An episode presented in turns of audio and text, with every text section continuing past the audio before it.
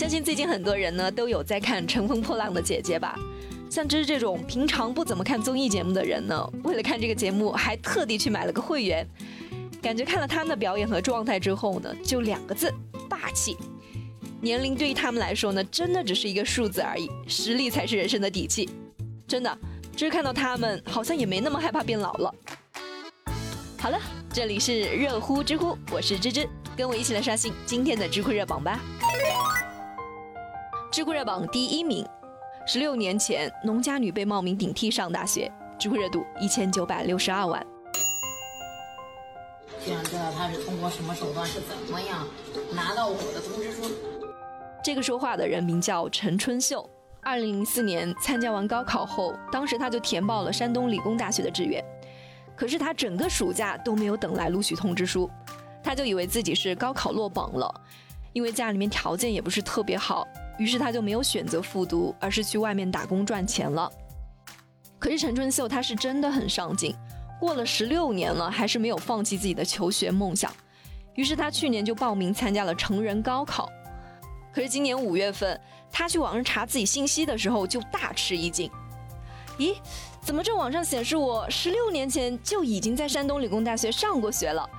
只不过这学信网上的照片栏上是另外一名陌生的女子。经过调查后发现，原来啊，在二零零四年的时候呢，自己就已经被别人顶替去上了大学。那个人毕业之后就成了冠县街道办的一个办事人员。陈春秀知道真相之后，真的是特别的崩溃。十六年的青春啊，那个时候农村家庭要供一个学生读书要付出多少呀？读大学对一个农村女孩又意味着什么？可以说是整个人生命运的改变啊。可是这本该是属于他的人生机会，就被别人给偷走了。他的父亲也是非常的自责，说都是因为自己的无能把女儿给耽误了。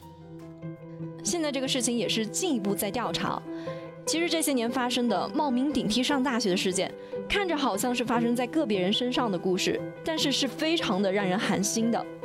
因为这个事情绝对不是他一个人就能做到的，他的背后一定有很多人在帮他，包括他的家人以及他们家有关的社会关系。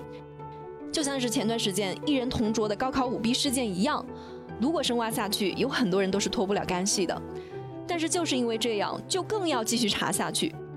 高考虽然是残酷的，但是相对来说还是公平的，也是目前这个阶段底层家庭能够改变自己命运的一个机会了。但是偏偏就有一些人啊，他们不努力不奋斗，就想要挑个软柿子来窃取别人的劳动成果，挑战我们国家应试教育的底线。对于这样的人，一定要严惩不贷。我也相信这一类的新闻会越来越少。相信我们国家的执法部门一定会调查出真相，给这个农家女一个公平的结果，也给那些想要继续操作此类事件的人一个重重的打击，让他们清楚的明白高考的公平底线是不容挑战的。知乎热榜第二名，武汉女子冒着暴雨跑进医院后突然跪了下来，背后的原因让人动容。知乎热度九百五十三万。这天早上，天上正下着暴雨。在武汉市武昌医院的急诊室门口，急诊科主任高红峰还是像平常一样的在巡视。突然，一位中年女子就出现在他面前，然后是跪倒在地，流着眼泪，一个劲的向他磕头。高红峰医生也是被他这一下弄得有些不知道怎么办才好了，赶紧是把这名女子给扶了起来。原来啊，下跪的女子是姓冯，曾经是一名新冠病毒的患者，感染了病毒之后呢，他就一个人来医院看病。要知道那个时候的医护资源是非常的紧张的，他当时也是特别的绝望，感觉自己会死在医院。是高医生给他安排了陪护，救了他的命。这个女子就一直说，要不是高医生，自己的命早就保不住了。面对冯女士的感激，高医生还是觉得有些不习惯了。他就说自己只是做了医生应该要做的事情，病人这么记在心里面，也是让他很感动。在我们中国有句古话。滴水之恩，当涌泉相报。这个大姐没有什么可以报答自己的救命恩人的，只能是以这种最传统、最朴素的做法来表达自己的感激之情。医者仁心啊，这名医生把病人看得这么重要，像对待家人一样的照顾他，同样是值得我们尊敬的。再一次感谢所有平凡而又伟大的医生和护士们。知乎热榜第三名。女子网购接连退了八单，被封号九百年，知乎热度五百四十三万。世界之大，真的是无奇不有啊！最近在杭州的一位姚女士就做出了一件让人惊叹的事情。最开始是他在网络上发了一个求助帖，说自己网购了二十二箱水果后呢，网购账号就莫名其妙的被封了，而且还不只是封几个月、几年，而是从今年的五月一直是到二九九九年的一月，也就是这个账号要封九百年。我的天哪，孙猴子在山下才被压了五百年啊，你这是九百年啊！姚女士她自己也觉得委屈啊，说自己也没做什么事情啊，淘宝就莫名其妙的把她的账号给封了，而且现在是实名制时代，这下她账号被封了，不仅是她信誉给毁了，以后在网上买东西也会很不方便。那到底姚女士是做了什么让淘宝这样对她呢？